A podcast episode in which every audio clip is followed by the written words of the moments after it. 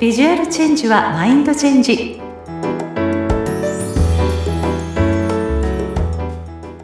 皆さんこんにちは。外形戦略コンサルタントの相原由紀です。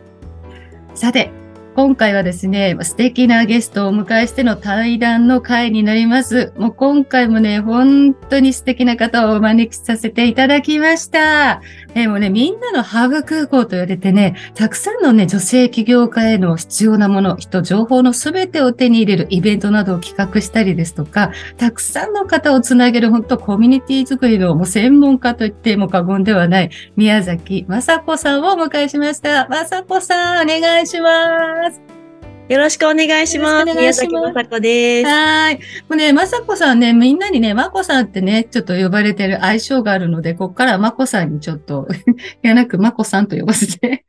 もらおうかなと思いますけれども、ね、あの、私もまこさんとの出会いっていうのが、本当に全く知らない、誰かもわからない Facebook の投稿を見たときにタグ付けされてたんですよね。まさこさんの、こんなイベントやるんですっていう、そんな投稿だったと思うんですけど、で、え、この方誰だろうってこう調べていったら、まあ、とってもとにかく美しくて素敵な笑顔がまずガーンって目に入ってきて、いや、会いたいこの人にって思った途端、誰が知ってる人かもいなかったけど、一人でポチッと参加ボタンを押して、もう何年前ですか？もうさ、コロナ前だから。コロナ前だから。4年 ?5 年前？ねえ、経つ、もう、それぐらい経っちゃう？早いね。早い。ねそれぐらい、本当あの、あっという間にた、時は経っておりますけれども、本当に彼女がするイベントに来る方たちが本当に素敵で、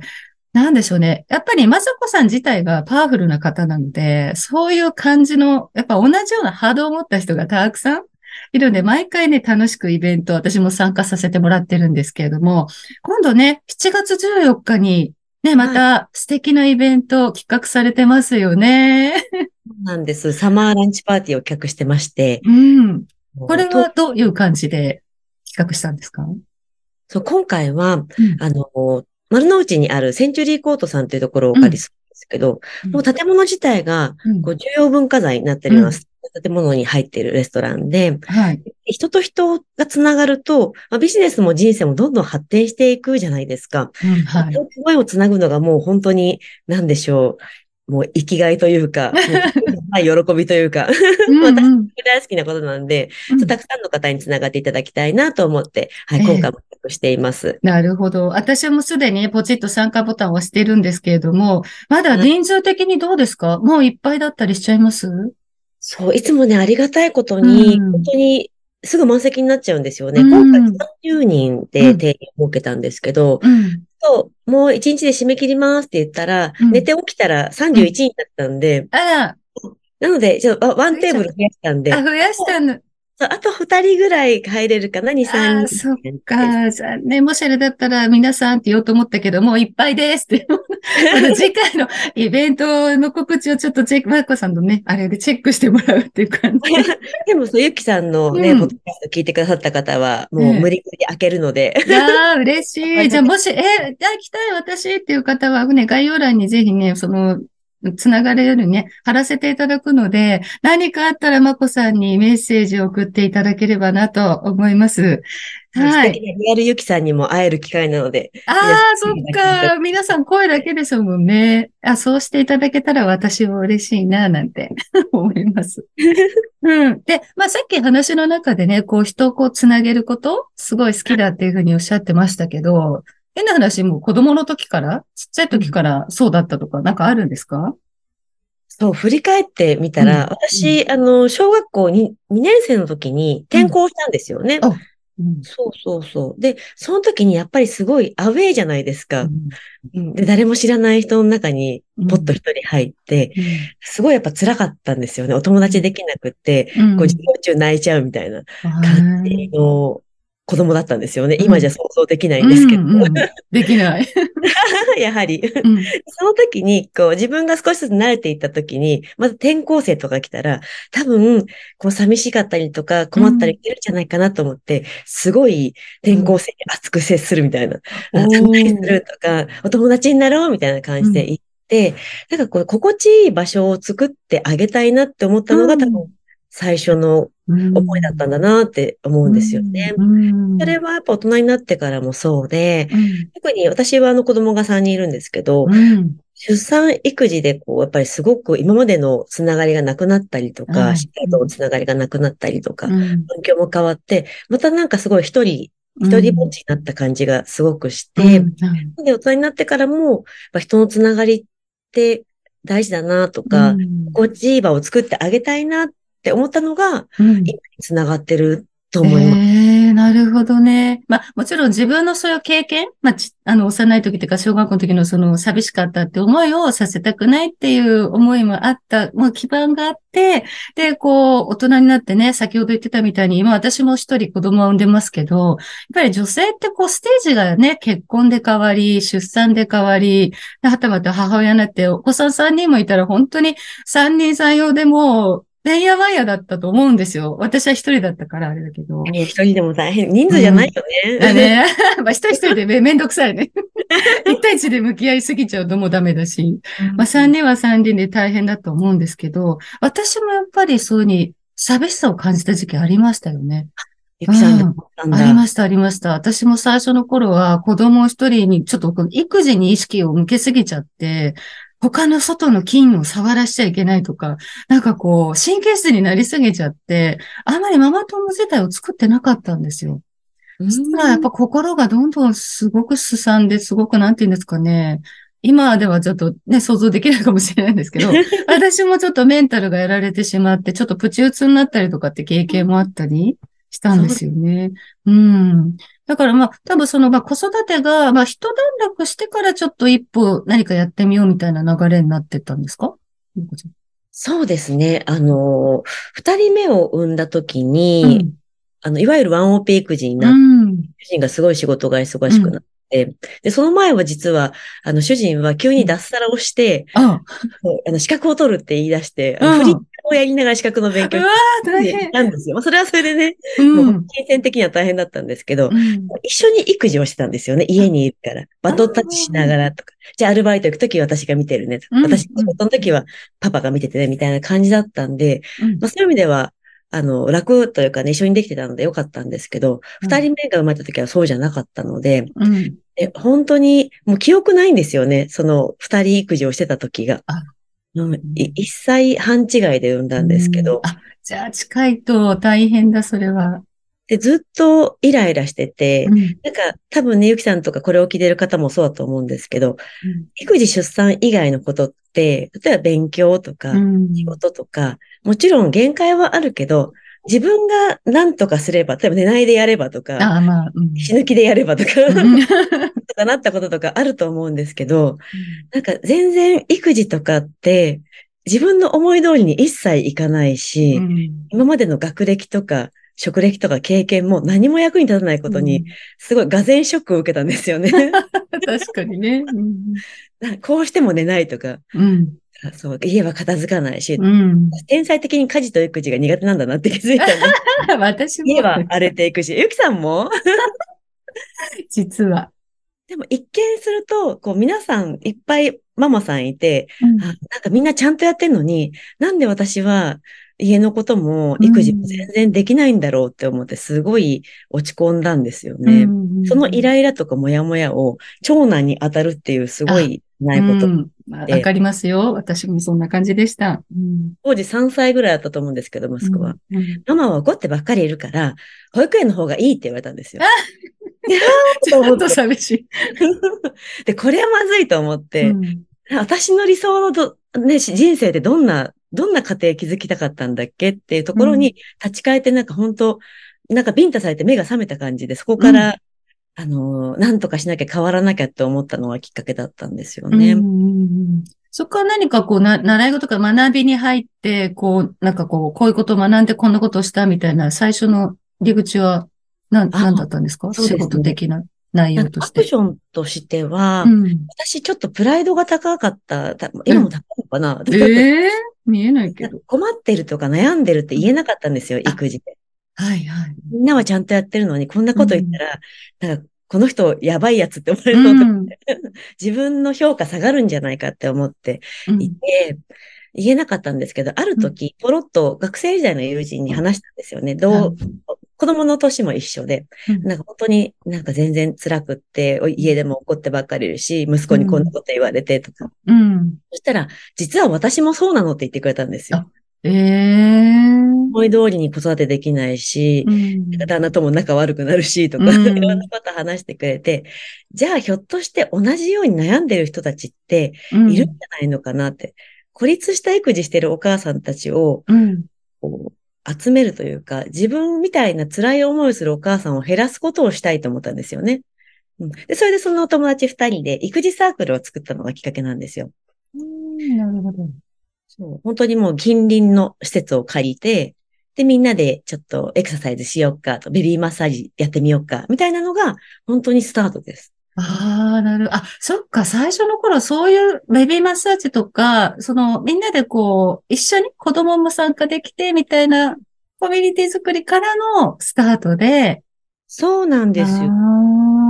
やっぱりこう自分のもちろん体験談じゃないけど、そういうふうに同じような思ってる人がいるんじゃないかなって、やっぱ発想が、こう、そういうコミュニティを作って、それがどんどんどんどん大きくなって、今女性起業家のっていうところに目を向けて、広げてらっしゃるという流れなんですね。そうなんですよ。素晴らしい。いろんなお母さんたちに会ってくると、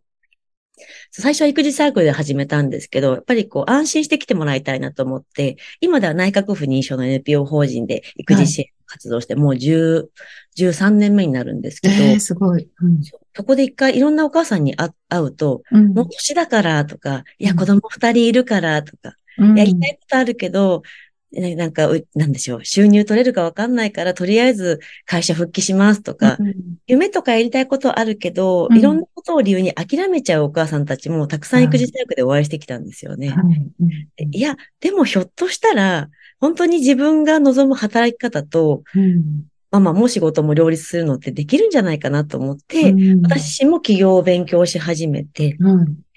で、そういう、そう、仕事も家庭も自分自身も諦めない生き方ができるんじゃないかっていうのを皆さんにお伝えしたくって、そこからご起業家の方にもコミュニティを作ってみんなが繋がって、うん、そういった場を作りたいって思ったのが今に繋がって。ああ、すごい。まあ、たくさんのそういう人たちを見てるからこそ、まあ、こういうものがあったらいいんじゃないかっていうのが膨れてって、まあ、形になってるっていう感じですよね。うん、うん確かにこう、諦めない生き方って、これ、ね、今聞いていらっしゃるリスナーの方でも、まあ、専業主婦なんですとか、いう方もいらっしゃるかもしれないですけど、だからといってね、別にこう、今更だからって、で、主婦だからとか、そういうことで諦めない選択肢いっぱいあるよっていうのは、ね、ちょっとどんどんもうまさこさんにも伝えていってほしいし、今日は聞いてほしいポイントでもありますよね。そうですね。それこそ私もゆきさんの話を聞いてすごいびっくりしたんですけど、うん。ゆきさんも実はこう、いろんなことチャレンジしてこられてるけど、うん、スタート遅かったりしたそう、そうですね。もう私も変な話、あの、まあ、20代でモデルやってて若い時はモデル事務所に所属してやってたんですけど、まあ、その後ね、子供が生まれて、まあ、専業主婦になって、まあ、ちょっと人生いろいろあって、何か仕事しなきゃいけないっていう時に、まあ、やりたいっていうよりも、やらなきゃいけないでついたのが司会業だったんですよね。うん。で、そこから、まあ、司会も結構婚礼司会がメインだったので、まあ、すごく神経すり減らすわけですよ。いや、そうですよね。一応人生の中でね、一緒に一度、一応ね、っていうことなので、盛大なそのパーティーで失敗が許されないっていう中で、こう緊張しながらやるんですけど、やっぱり人間ですから、やっぱ失敗とかあるじゃないですか。もうそうなった時のもう、ね、土下座して謝るとか、始末書書くとか、もとにかくもういろんな、もう新郎新婦、親御さん、親戚、もうプランナーさん、も会場のスタッフ、もういろんな人たちが絡んでる中で、もう全部に頭を下げるっていう、その、あれが本当に辛かった時がたくさんありまして、で、ちょっともうここでやりきったっていうところに行き着いた時に、違うところで自分がなんかこう役に立てる場所はないかなって探し求めていったところがイメージコンサルタントっていう、私はそこだったんですよね。もちろんモデル自体にこう見せる、自分を商品として見せるってことをしていたので、なんかそういうふうに見せ方が苦手な方に、なんかこう、私がお伝えできることあるかなっていうのが、まあ理由なんですけど、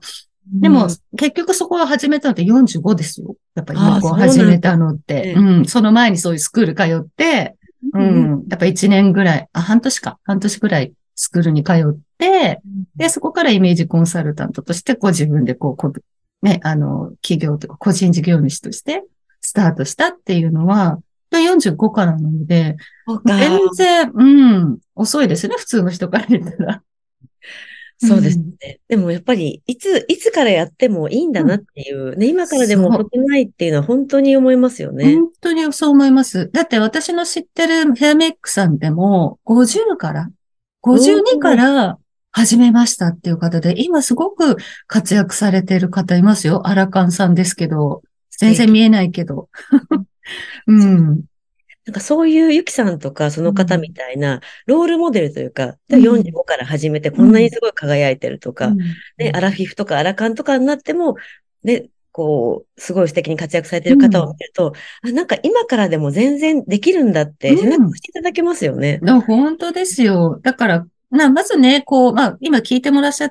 てるこのね、あの、ラジオもそうですけど、なんかこう、そういうところにちょっと自分が意識を向けてアンテナをまず張ってみるっていうのはすごくね、大事なような私は気がしてるんですよね。うん、そうですね、うん。自分のね、好きなことって一体何なんだろうかとか、昔やりたいと思ってたのに諦めちゃったことって何かなとか、やっぱりそういうものをこう掘り下げてみると、あ、私実はこれが好きだったっていうね、ことが見えたりするじゃないですか。それすっごい大事ですよね。ねうん。すると、特に主婦だったり、主婦が私も時期ありましたし、うん、私みたいに育児がうまくいかないとかがある。うん、なんか本当自分って何もないなって、うん、なんか本当自分の価値がないって思ってしまうことってあると思うんですけど、うん、全くそんなことってないんですよね。うん、わかります。絶対その人にしかない才能とか魅力があって、うん、それこそね、私も、その、なんだろうな、育児支援っていうことをとっても、うん、まあ NPO があったり、会社があったり、いろんなこと育児支援やってる人いるけども、その中でも、まこさんがやってる会に行きたいって言ってくれる人がいるっていうのは、やっぱり選ぶ人がいる、その人に会う人がいるから、絶対ね、こう、あ、あんな、例えばね、私もイメージコンサルタントやりたいなって思って、いや、ゆきさんが素敵すぎるから私なんてって思うかもしれないけど、でもその人に聞きたいっていう方きっといらっしゃると思いますしね。うん、そうですね。なんかこう、なんていうんですかね、こう自分がこう自分だけでさっき言ったみたいに一人で行っちゃうと、もうどうせ私ってとか、今なんて SNS ね、いっぱいこう見れちゃうじゃないですか。で、私も一時期、やっぱりこうね、見て、比べてしまって、あ、こんなにすごい頑張ってる人がたくさんいるのに、私ってまだこんなでとか、そう、私も多分マクさんと同じように、なんか完璧主義者ではないんだけれども、なんかこうでなくちゃいけないみたいなレベルをこう自分で作っちゃってて、で、そこに至っていない自分に対して、こう他の人と比べべて、はーってこう、なって落ち込むみたいなことをしちゃうんですけど。ね、でも、それってやっぱ自分だけのこの輪の中っていうか、にいちゃうから、そこばっかりが目についちゃうけど、そうじゃなくて、やっぱり外に出て、いろんな人たちと交流したりとか、やっぱりいろんな発信をこう耳にしたりとか、こう、いろいろなアンテナをね、こう、なんだろう、広げることによって、あ、さっき言ったみたいに、あ、私と同じようなことを思ってる人、こんなにたくさんいるんだってことを知るっていうのが、まずね、すごく大事だなっていうのもあったりするんですよ。うん。本当そうですよね。うん。なのでね、そういうふうに、こう、発信してる方にまずこう、耳を傾けてみるとか、お友達でもいいですし、周りの人でもいいですし、何かこう、生き生きしてる人に対して、あ、何やってるのとかって、こう、興味を持つって、人に興味を持ったりするっていうこともね、すごく大事ですよね。うん。本当そうですね。うん。まこさんはこう自分自身がもっともっとこう、こういうふうなことを目指したいとか、いろんなビジョンとか将来的にあると思うんですけど、なんかこの先はこんなふうにしていきたいな、よりみたいな思いとかあったりしますか？そうですね。私はもう、あの、ママ、特には女性なんですけど、うん、特に私自身が子供がいるので、うんうん、ママの、あの、活躍を推進することをずっとやっていきたいと思うんですよ。活躍を応援すること。はいはい。なので、その育児サークルから始まっていくようになって、うん、で、まあ起業したい方とか起業している方にはみんなのハブ空港として皆さんできるような場を設けてってことをやってるんですけど、うん、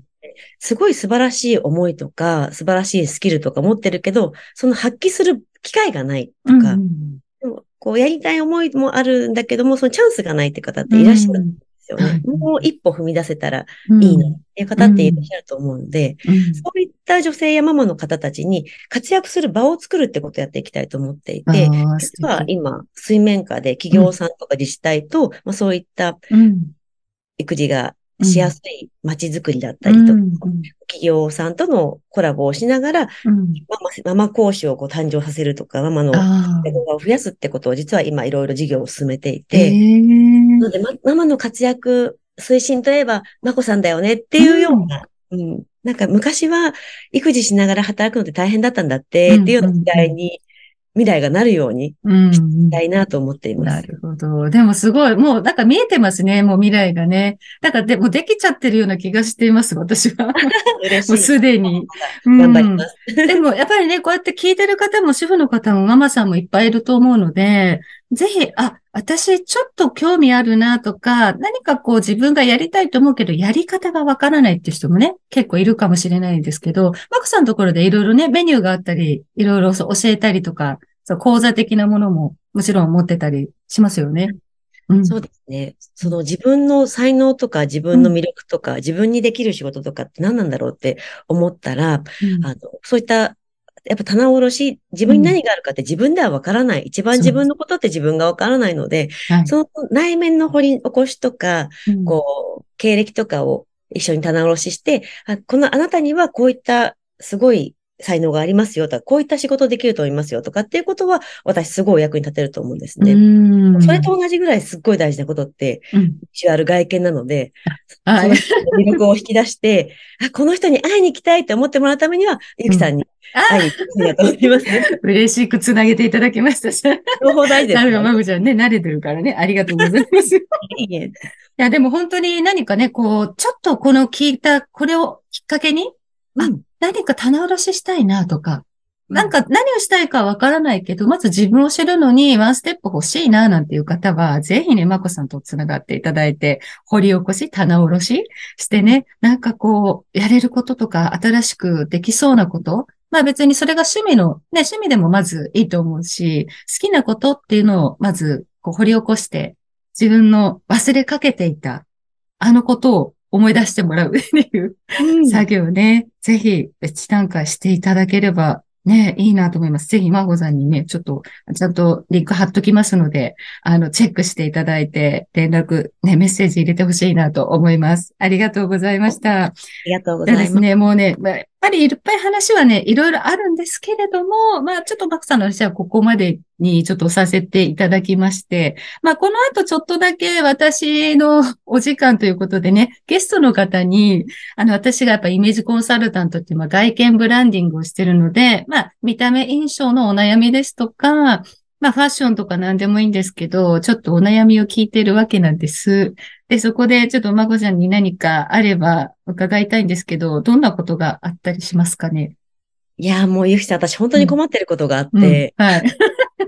あの、スタイルアップしたいんですよ。あ、スタイルアップしてなかなか、あの、本当にこう、シェイプアップするので大変なんで、うんうんうん、装いで、ファッションで、あの、スタイルアップして見える秘訣をぜひ知りたいんですよね。なるほど、なるほど。かしこまりました。ありがとうございます。まあ確かにね、こう、やっぱりアラフィフ世代っていうか、ね、方たちって、まあ、いろんな意味で、こうね、重力に逆らえないことが起きてくるわけじゃないですか。まあ、体もフェイスラインも含めて。まあ、そんな中、まあ、ね、さっき言ったみたいに、やっぱお洋服で、こう、ちょっとカモフラージュするとかっていうのは、すごくいいと思うので、そうですね。じゃあ、そのスタイルアップについて、じゃあちょっと、あの、お話しさせていただきますと、やはりね、竹感竹の長さっていうのが、実は一つポイントになるんですね。竹の長さっていうのはやっぱ袖の長さだったり、パンツだったり、スカートの、あの、竹の長さが、どこで切れてるかによって、太く見えたりとか、細く見えたりとかっていうバランスが出てきちゃうんですよね。うん、で、例えばこれから暖かくなって、ちょっとね、だんだん腕とかが出始める今日この頃じゃないですか。うんうん、で、あの、基本皆さん、やっぱりね、この二の腕がっていう人が結構お悩み私も聞くんですよ。で、私もなかなかね、こう、二の腕のこの肉が取れないなっていうのは あったりするんですけれども、あえて、あの、隠そうと思って、変なこう、なんだろう、あの、すごい中途半端なところで、隠しちゃう長さのものだったり、あの、ちょっと袖が、まあ、袖コンシャスってちょっとね、森袖みたいなちょっと、あの、持ってる袖が最近見ること多いんですけど、それってまあファッションでって言ったらあれなんですけど、見た目のスタイルアップにす、の目線からいくとちょっとね、あまりおすすめできないんですよね。やっぱりパッて見た瞬間にドーンって見えちゃうので、逆に私は潔く出しちゃいましょうっていう中途半端なフレンチスリーブとかの、なんか二の腕のちょっと中途半端だけのところで切れてるぐらいだったらば、もうここの肩から、腕を、二の腕からパッてもう出しちゃった方が、すっきり見えするんですよ。皆さん、そう、皆さん出てるとこ、嫌なとこを隠そう、隠そうと思って、変なとこ、チュニック丈とか、お尻お腹隠そうと、チュニック丈とかね。えー、ありますね。ありますよね。よく、あら、腹皮膚にありがちな、ちょっとお尻とお、あの、お腹を隠したいがために、ちょっとブワッと A ラインがふわってなってるようなもので隠しちゃうとかっていうのは、意外にも見た目印象からすると、太って見えちゃうんですよ。うん。なので、さっき言った竹感に関して、腕に関しては、やっぱり潔く見せる。でも、潔く見せるのやっぱりって言ったらば、あの、脱着できるようなね、薄手のカーディガンを合わせて、あの、行くといいと思います。その中でそう、シースルー的な感じの透け感で腕が見えてるっていうのだったらば、そんなに抵抗感ないと思うので、そういう着方をしたりですとか、もうあえて、あの、シースルー的な長さが中途半端丈でも、ちょっと透け感のあるものであるっていうのも、すごくいいかなと思いますね。トップスに関しては。うん。ありがとうございます。はい。あとはやっぱりね、うん、上半身でスッキリさせたかったら、こうネックレス？縦長のね、Y 字のネックレスとか、ロングネックレスを合わせて、ちょっと縦のラインを一つ作るっていうのもありかもしれないですね。うん。あと、ボトムスでやっぱスッキリ見せたければ、やっぱりあの、テーパードパンツって言って、太ももからこう足首にかけて細くなるパンツっていうのがあるんですけど、これ今いわゆるあの骨格診断っていうね、世間で最近知られるようになった骨格診断、まあ3タイプ、どれでも履ける形の万能なパンツなんです。ただ、タックが入ってるか入ってないかですごく見え方が変わっちゃうんですよ。腰回りにタックっていうのがつまみ？つまみが入っていると、あの、この腰回りはすごく、あの、動きが良くなって、ゆとりが生まれるので、動きやすくはなるんですけど、ちょっとね、横から見たときにタックがつままれてる分、ちょっとふわっと、あの、立体感が出ちゃうので、ちょっと太く見えちゃうかもしれません。うん。なので、そこの長さがどうなのかっていうのところと、あと、そうですね、縦ラインに入っているセンタープレスっていうね、ちょっとプレスが入っているようなものとか、そういうものを、うん、見れてみると、あの、すごくね、すっきり見えするんじゃないかなと思います。ごめんなさい。なんかさっきから、さっきからね、ちょっと皆さんには知らないけれども、ちょっとね、猫が右往左往して そう、私たちだけ可愛い姿を見て。すいませんでした。そう、そんな感じ、どう、いかがですか？なんか、ちょっと試せそうなもの。ありますか？ですね。あえて出すってことはしてなかったんで、二の腕に関しては。うんうん、ちょっといい感じの丈感のノースリーブとか、あとパンツセンタープレスとか、はい。カードを選んで、うん。スタイルアップ、そうですね。足首の一番、あの、細い部分、そこが見える、はい、やっぱりパンツもスカートも、ロングスカートも、そういう丈感をされるとよりいいかもしれないですね。ありがとうございます。はい、先日、ゆきさんに、リアルさんにお会いする機会があって、私聞いてましたもんね。はい、どうやったらそんなに素敵にいられるんですかって。いやいや、いやいや、いやもう私もね、一応広告塔っていうか自分が広告塔なんでね、ちゃんとしてなきゃっていうのもあって、あの、宇宙って頑張ってます。はい。まあで、そんな感じで皆さんもね、これから暖かく、暑くなってね、あの、いろいろお肌が出る季節ではありますけど、まあ、あえて隠さずっていうより攻めの方向でもう出していく。あとはちょっとね、柄、大柄で、こう柄でごまかすっていうのもありますのでね。視覚的にごまかしはありますので、何かまたね、あったらお伝えできればなと思います。はい、今日はちょっとね、盛りだくさんすぎてしまってね、いつもよりちょっと長くなりましたけれども、本当に素敵なお話たくさんお話伺いました。え本日はもうみんなのハーブ空港でね、女性のもう味方、女性のいろんな、あの、活躍の場を広げていきたい、そんな思いで活動されている宮崎雅子さんにゲストにお迎えいたしました。本当にありがとうございました。ありがとうございました。はい。じゃあ、それではまた。